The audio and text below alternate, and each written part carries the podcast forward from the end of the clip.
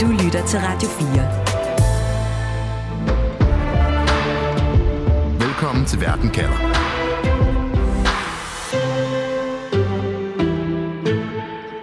På søndag får Danmark en ny konge, når dronning Margrethe formelt overlader tronen til den nye kong Frederik den 10.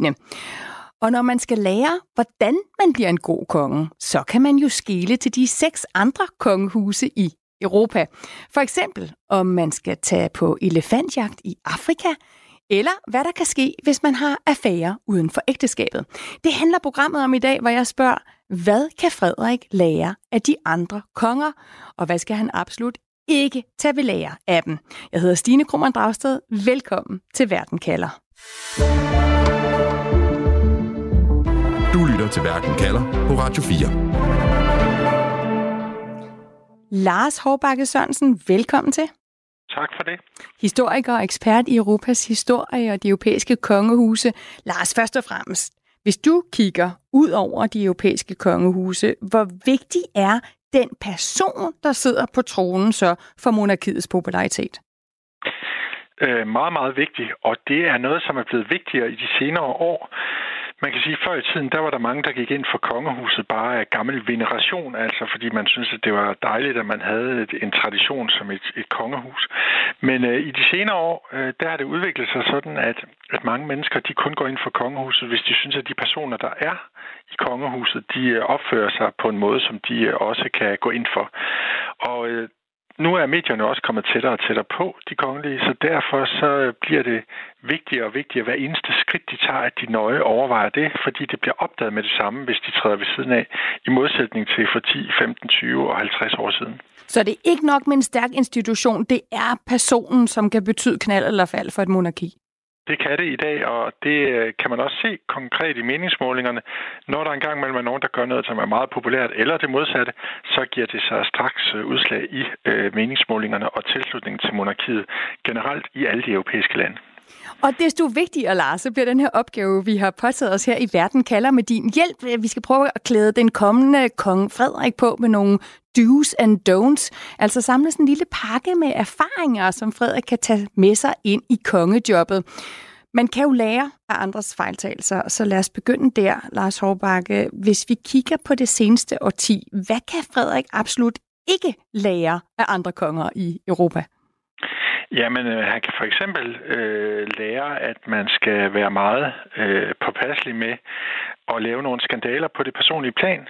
For eksempel udenoms ægteskabelige affære. Øh, det har vi jo set to konger, der reelt måske er holdt op med at være konger, af, den grund har må abdicere, nemlig øh, Juan Carlos i Spanien, som var på elefantjagt med sin elskerinde, og, øh, og så den belgiske øh, tidligere konge, som også måtte abdicere, øh, øh, fordi han simpelthen, øh, man har kunne bevise øh, Albert II, at han havde øh, en affære, fordi der er simpelthen øh, ved hjælp af DNA-prøver, øh, Øh, har det vist sig, at, at han har en, en datter uden for ægteskabet.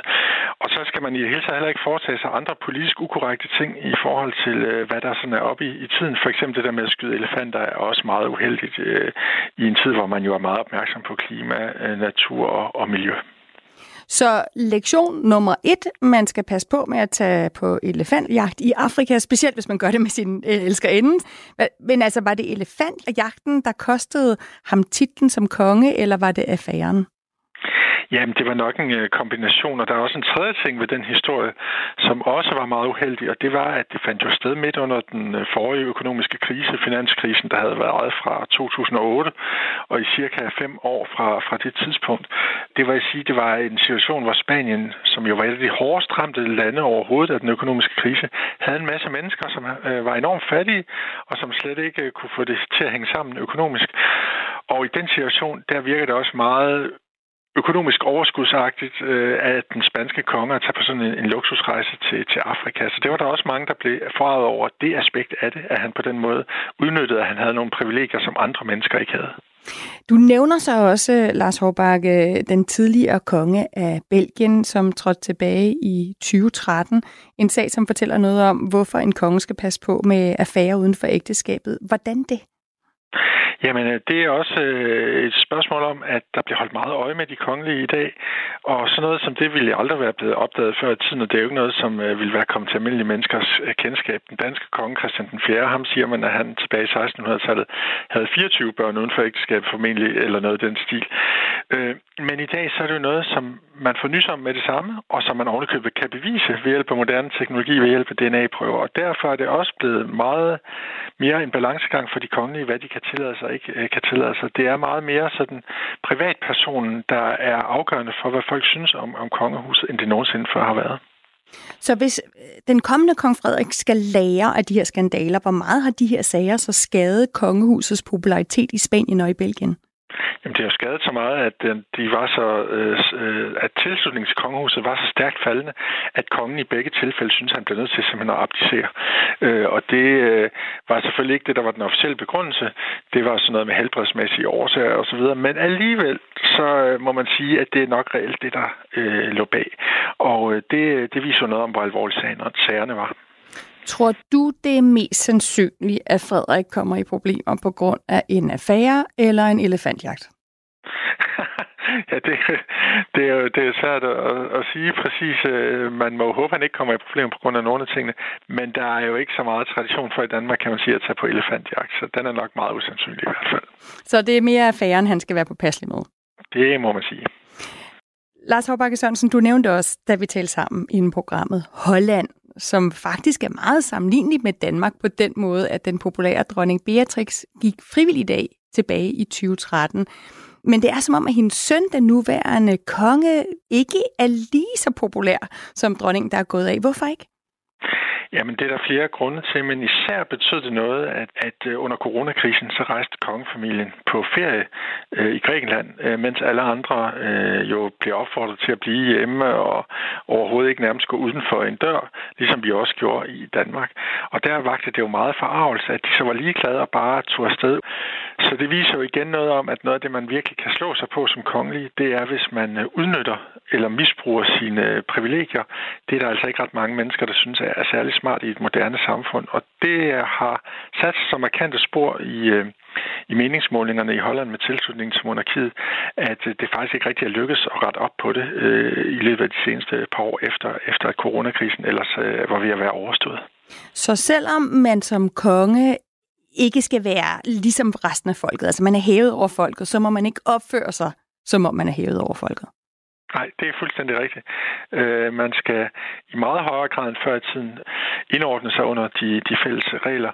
Det er der en meget større forventning om. Også fordi jo folk øh, ved meget mere, hvad de kongelige foretager sig, end før medierne går tættere på, og at vi også har sociale medier. Alle har en mobiltelefon, de kan tage billeder af de kongelige, hvis de møder dem i en eller anden pinlig situation. Så det er blevet øh, meget, meget øh, mere vanskeligt at, at have den her øh, balancegang for de kongelige i forhold til, hvad de kan tillade sig at, at foretage sig. Du lytter til Verden kalder på Radio 4. Okay, så vi har efterhånden samlet nogle gode råd til, hvad Frederik ikke skal gøre som kongen. For det første, så skal han ikke tage på elefantjagt i Afrika. Han skal ikke have affære uden for ægteskabet, særligt ikke, hvis de ender med en stor DNA-skandale. Han skal ikke være ude af trit med, med befolkningen, altså han skal ikke virke arrogant eller privilegieblind. Lars Hårbakke Sørensen, historiker og ekspert i Europas historie og de europæiske kongehuse. Lad os lige prøve at tage de positive briller på. Alt det, som Frederik gerne skal gøre, hvis han vil blive en stærk konge. Hvad kan Frederik lære af de andre kongelige i Europa? Han kan lære flere ting. For eksempel kan han lære rigtig meget af øh, kronprinsesse Victoria i Sverige, som er øh, næsten samme generation som ham, øh, og som øh, jo er en grandkusine til ham, og de er rigtig gode venner. Øh, hun har haft en enorm succes og er meget mere populær end sin far, kong Carl Gustav, og svenskerne de øh, elsker hende meget mere, end, end de elsker deres konger, og ønsker, at han snart skal træde af, øh, gør mange af dem, og at hun kommer til. Og det hun har gjort, det er, at øh, hun har vist meget af personen bag facaden. Hun er øh, ikke bange for at dele ud af sig selv, og især med hensyn til de ting, øh, hvor hun har haft nogle øh, svagheder, nogle vanskeligheder og nogle udfordringer. For eksempel har hun fortalt øh, helt åbent om, dengang hun som ung havde psykiske problemer og spiseværing i, i den forbindelse. Og det er noget, som svenskerne virkelig godt kan lide hende for, at hun er så åben og ærlig, og at man kan se så meget af personen bag den her rolle, som hun jo ellers har som, som kronprinsesse. Og det er meget typisk ting i, i vores tid, at det forventer vi jo mange mennesker, også dem, der er kendte for andet end at være kongelige, at man øh, viser noget af sig selv og af personen bag facaden. Det, det er der rigtig mange, der efterspørger i dag, og det har hun været rigtig god til og har blandt andet fået en høj popularitet af den grund blandt mange andre. Ser du i kortene, at Frederik øh, på den måde begynder at tale om sine følelser, om sine svagheder? Øh, ja, det kunne man sagtens forestille sig, han, han gjorde. Øh, altså, han har jo i forvejen øh, sådan, øh, vist følelser, for eksempel i forbindelse med, øh, når han har ret for åbent tv, i forbindelse med sit, sit bryllup og, og den slags. Så der er jo, der er jo en, en person så her, som øh, en kong, kommende konge her, som, som er i trit med tiden i forhold til, at, at det er i orden og måske ligefrem en fordel at, at vise de mere bløde sider selv og vise, vise sine følelser. Men kan det ikke også blive for nært? Altså, at man som kongelig kan dele for meget, blive for almindelig? Jo, det er helt klart en balancegang, og, og de steder, hvor man er gået for vidt, for eksempel i Norge med hensyn til at blive for almindelig, som man for eksempel efter mange nordmænds gjorde, da da øh, øh kronprins Håkon han øh, blev forlovet og senere gift med Mette Marit tilbage i år 2000, jamen, jamen øh, der har vi helt klart et eksempel, et eksempel på, at der blev det lidt for almindeligt, fordi folk i Norge havde en forestilling om, at, at kongefamilien skulle repræsentere den traditionelle kernefamilie, og ikke alle de her forskellige moderne familieformer, hvor Mette Marit jo var enlig mor, inden hun blev gift med, med kronprins øh, Håkon. Og der kunne man se, at øh, tilslutningen til monarkiet øh, faldt som en direkte følge af, af, af det må vi antage, for det skete lige i forbindelse med, øh, med, med de her øh, ting, indtil det så rettede sig igen efter, efter nogle år, hvor, hvor folk faktisk havde opdaget, at hun var rent faktisk en, en rigtig dygtig kronprinsesse. Men øh, det er sådan en balancegang hele tiden i forhold til øh, at blive mere og mere folkelig, men alligevel stadigvæk bevare lidt af mystikken og det ophøjet. Nu nævner du øh, kronprinsesse Victoria i Sverige. Et andet par, der er, der er populært, det er jo William og Kate i, i Storbritannien. Og det er jo, altså det de har til fælles, det er jo, at det er nogen, som ikke sidder på tronen endnu. Er der slet ikke nogen af Europas sådan rigtige monarker, som Frederik kan lære noget af? Jo, han kan faktisk øh, lære meget af det aldrende kongepar i Norge, for eksempel. Og selvfølgelig også øh, herhjemme af sin, øh, sin mor, dronning Margrethe, for hun har været utrolig populær på øh, at netop gøre tingene på, på, på den måde, som man bør gøre dem. Og der er nogle mange fællestræk mellem kong Harald og dronning Sonja i Norge, og så dronning Margrethe, og deres måde at agere på. Og øh, det er måske også derfor, at det norske kongepar også er et af de mest populære i Europa, udover, udover dronning øh, Margrethe, øh, som jo er øh, den, der suverænt har været mest populær over længst tid. Øhm, noget af det, de kan, både de norske og dronning Margrethe, det er jo det her med at foretage en gradvis fornyelse af, af kongehuset, med den der passende balancegang mellem at bevare nogle af traditionerne og forny sig på andre punkter. Og så er det også det der med at vise øh, til en vis grad nogle personlige sider af sig selv, øh, og ikke være så selvhøjtidlig, som man kan se i, i forskellige andre lande, i, i den ældre generation i Storbritannien med dronning Elisabeth, og også til dels øh, prins Charles, øh, og øh, også i, i de ældre generationer, i, som, som de var i Holland og Belgien og, og Spanien. Så der er rigtig mange ting, øh, man kan lære der. En af de ting, som det norske kongepar og dronning Margrethe også har til fælles, er også det her med, at de har en utrolig stor viden om deres land. De er meget engageret i alle egne af landet, kender hver afkrog af landet, har rejst rigtig meget rundt. Det er også de to eneste lande, der har et kongeskib. Så det norske kongepar har også været på sommertogt øh, hver eneste år. Og det er noget, som folk rigtig godt kan lide, at de øh, kender øh, hele landet og kender øh, og er engageret i forskellige mennesker rundt omkring. Fordi det viser jo også noget om øh, den her store viden, de har om, om deres land, at, at de er interesseret i folk, og de er interesseret i samfundet og i, i deres eget land og dets øh, kultur og historie. Så hvis jeg lige skal opsummere, så siger du, at øh, udover at kigge øh, mod Norge, så er det måske i virkeligheden den person, Frederik, han kan lære allermest af. Det er faktisk sin egen mor, og han kan lære det her med at vise personlige sider øh, og ikke være for selvhøjtidelig. Han kan lære, at der skal gradvis fornyelse til af kongehuset. Og så det der med at have stor viden øh, om sit eget land, altså at vise entusiasme, godt kunne lide det land, man skal være konge af. Er det en, en okay opsummering? Ja, det er det. Og det sidste er rigtig, rigtig vigtigt. Fordi hvis man ved meget om tingene, om folk og samfund osv., så, videre, så signalerer det jo også, at man er interesseret i tingene. Og det er det, der er også en af, de styrker, som både de norske øh, og øh, dronning Margrethe har haft øh, gennem mange år. Radio 4. Ikke så forudsigeligt. I dag i Verden kalder laver vi en lille liste over, hvad Danmarks kommende konge kan lære af sine royale venner rundt om i Europa. Og vi hører her, at øh, den person, som Frederik virkelig kan lære noget af, det er hans egen mor, dronning Margrethe. Det kan formentlig være svært for en kommende konge at skulle træde ud af sin populære mors skygge, men det er der heldigvis også en anden mand, der har gjort for nylig, nemlig Storbritanniens kong Charles, som for godt et år siden arvede tronen efter dronning Elisabeth. Min kollega Mads Anneberg ringede til Lone Tejls, forfatter og ekspert i Storbritannien, for at høre, om Frederik kan hente nogle guldkorn der. Lone Tejls, velkommen til Verden kalder. Tak skal du have. Hvis vi lige spoler tiden tilbage til øh, foråret sidste år, altså 2023, så skal kong Charles krones i Storbritannien, og på tidspunktet for hans kroning, der er tilslutningen til kongehuset i Storbritannien lavere, end den nærmest har været nogensinde. Er Charles blevet meget populær i mellemtiden, eller hvordan er det gået ham? Nej, det er han egentlig ikke. Altså, han, øh, han har jo været øh, et år nu, kan man sige, fordi han trådte jo til, og så kroningen var jo ligesom bare den formelle del. Og, og man kan se, at i det år, der har han ikke rigtig markeret sig synderligt meget. Øhm, han har ligesom gjort to ting øh, man sådan kan lægge mærke til. Den ene ting er, at han har prøvet at rydde lidt op i, i den meget rodede familiesituation, han har. Og så er den anden ting, at han har øh, fået lov til at holde en tale til kopmødet her øh, for nylig, øh, hvor han kunne få lov til at gå ind og opfordre verden til at øh, passe lidt bedre på den planet, vi alle sammen bebor. Mm, Lone, noget som jeg har noteret mig i årets løb, som, øh, som kong Charles også har gjort, det er, at han har han har været ude og mødes med nogle øh, sådan store personligheder. Han har mødtes med Joe Biden, USA's præsident. Han har været på officielt besøg i Tyskland. Og sågar har han også mødtes med formanden for EU-kommissionen, Ursula von der Leyen. Hvorfor?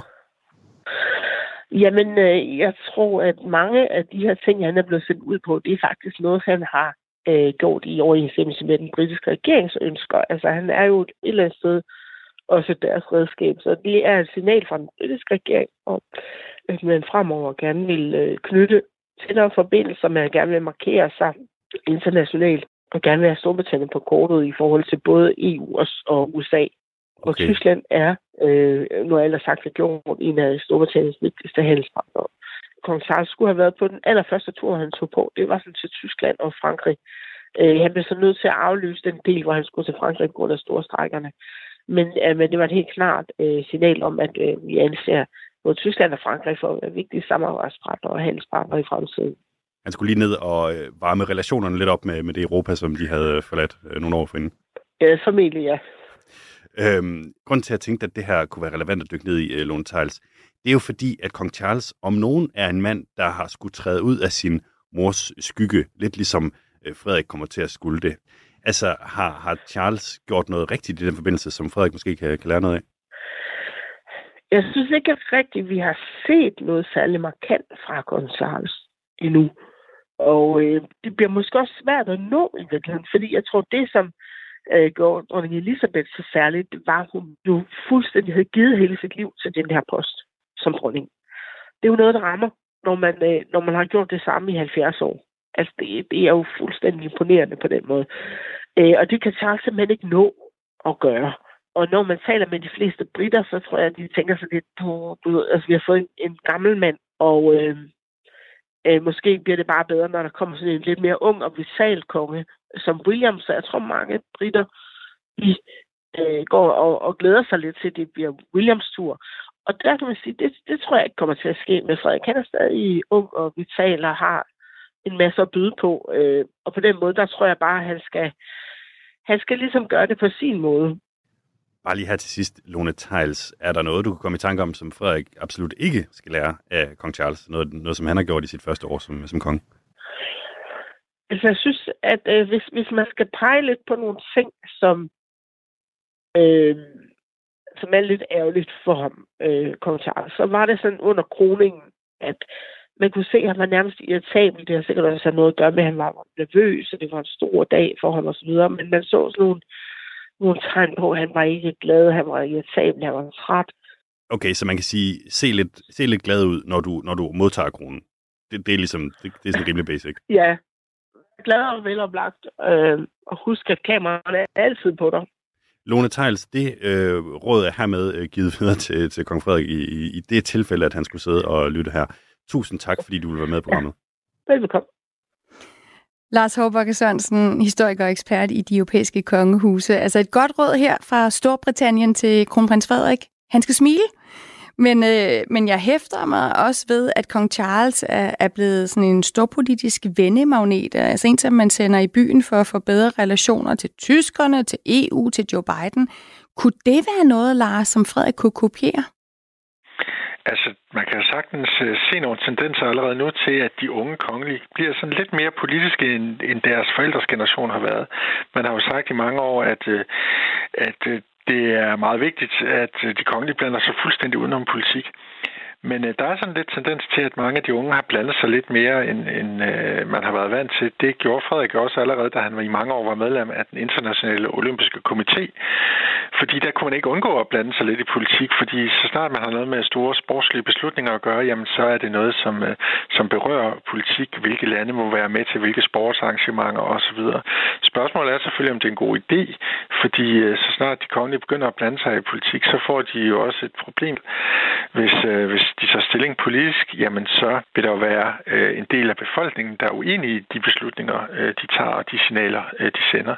Vi har jo set det meget med den svenske konge, Karl den 16. Gustav, som vi var inde på før i anden sammenhæng, med hvordan hans øh, datter Victoria, kronprinsessen, er rigtig populær.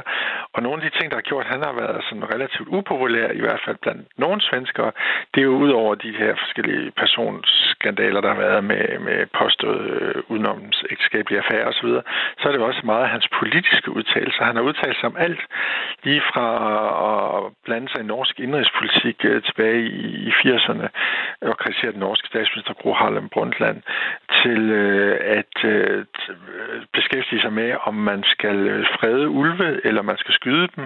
Øh, og det er klart, at hvis han tager det ene standpunkt, øh, så vil han få naturfredningsforeningerne imod sig, tager han det andet, vil han få landbruget øh, imod sig. Og det er det, som erfaringerne fra Sverige viser også, at, at hvis kongen blander sig alt for meget politisk, så bliver han en splittende figur i stedet for en samlende, og så øh, daler tilslutningen til monarkiet som statsform øh, generelt i meningsmålingerne. Så det er også noget af det, Frederik, Frederik kan være opmærksom på i, i fremtiden som, som konge. Lytter til Verden kalder på Radio 4. På søndag får Danmark en ny monark, når dronning Margrethe træder tilbage, og kronprins Frederik bliver til kong Frederik den 10. Og derfor har vi i dagens program kigget nærmere på, hvad Danmarks nye konge kan lære af de andre europæiske kongehuse. For som du siger, Lars Håbakke Sørensen, så er det afgørende for monarkiets popularitet, hvem der sidder på tronen. Hvis vi lige skal opsummere, hvad kan Frederik så lære af de andre konger? Han kan først og fremmest øh, lære, at øh, han skal være sig selv, og han skal vise meget personen bag facaden. Og det er han jo heldigvis god til i forvejen. Han er jo sådan en person, som mange synes er meget åben og, og, og lige til og lige frem. Øh, og derfor har han øh, nogle gode kort på hånden. Men så kan han også lære, at man skal ikke øh, man kan ikke tillade sig hvad som helst. Man kan ikke tillade sig at udnytte sine privilegier. Man kan ikke øh, tillade sig at udnytte ægteskabelige affærer, og man skal passe på, at man ikke blander sig i, i politik. Øh, til gengæld øh, er det vigtigt, at man ved rigtig meget om sit land og viser et engagement i landet og dets befolkning øh, i kraft af den øh, viden, man har om, om landet, og at man dermed signalerer en, en øh, interesse for kongegærningen også. Er det danske kongehus i virkeligheden så populært, at Frederik godt kan tåle en lille skandal eller to, altså en lille affære eller en lille elefantjagt i Afrika? Ja, altså det, øh, er der meget, der tyder på i hvert fald, fordi man kan jo se på meningsmålingerne, at øh, kronprins Frederik i mange år har været nøjagtigt lige så populær som sin mor, dronning Margrethe. De ligger fuldstændig side om side nærmest i alle meningsmålingerne stort set. Og det samme med kronprinsesse Mary. Monarkiet har haft en kæmpe tilslutning på omkring 80 procent gennem alle målinger siden begyndelsen af 1990'erne med nogle ganske få øh, undtagelser. Så øh, der skal rigtig meget til at ryste øh, monarkiet i Danmark, og det er jo et godt udgangspunkt. Øh, men samtidig må man også sige, at de få ting, der har været at sætte en finger på fra for eksempel kronprins Frederiks side, har også vist sig samtidig, og i nogle tilfælde i hvert fald, at give bagslag i, i meningsmålingerne. For eksempel dengang han i 2015 kørte over Storebæltsbroen, øh, selvom den var lukket for storm for alle andre det øh, gav flere republikanere og færre tilhængere af monarkiet i den efterfølgende måling. Mm. Derimod rygterne her for nylig om hans tur til Spanien og hvad han lavede dernede med øh, eventuelt en anden kvinde i Madrid end sin hustru, det har til synligheden ikke skadet ham. Så det er et rimelig robust kongehus, vi har, som der skal meget til for at ryste, men der er alligevel en grænse. Tak for at levere den her liste, som øh, vi jo så simpelthen kan servere for den kommende konge Frederik. Ja, selv tak. Altså Lars Håbakke Sørensen, historiker, ekspert i europæiske kongehus og forfatter til flere bøger om Europas historie. Du har lyttet til Verden kalder med mig, Stine Krohmann Dragsted. Programmet var tilrettelagt af Mads Anneberg. Vores redaktør er Camilla Høj Eggers. Husk, at du kan lytte til Verden kalder hver dag fra mandag til torsdag, og du kan altid finde Verden kalder på podcast eller kl. 13.05 her på Radio 4. Du har lyttet til en podcast fra Radio 4. Find flere episoder i vores app, eller der, hvor du lytter til podcast. Radio 4. Ikke så forudsigeligt.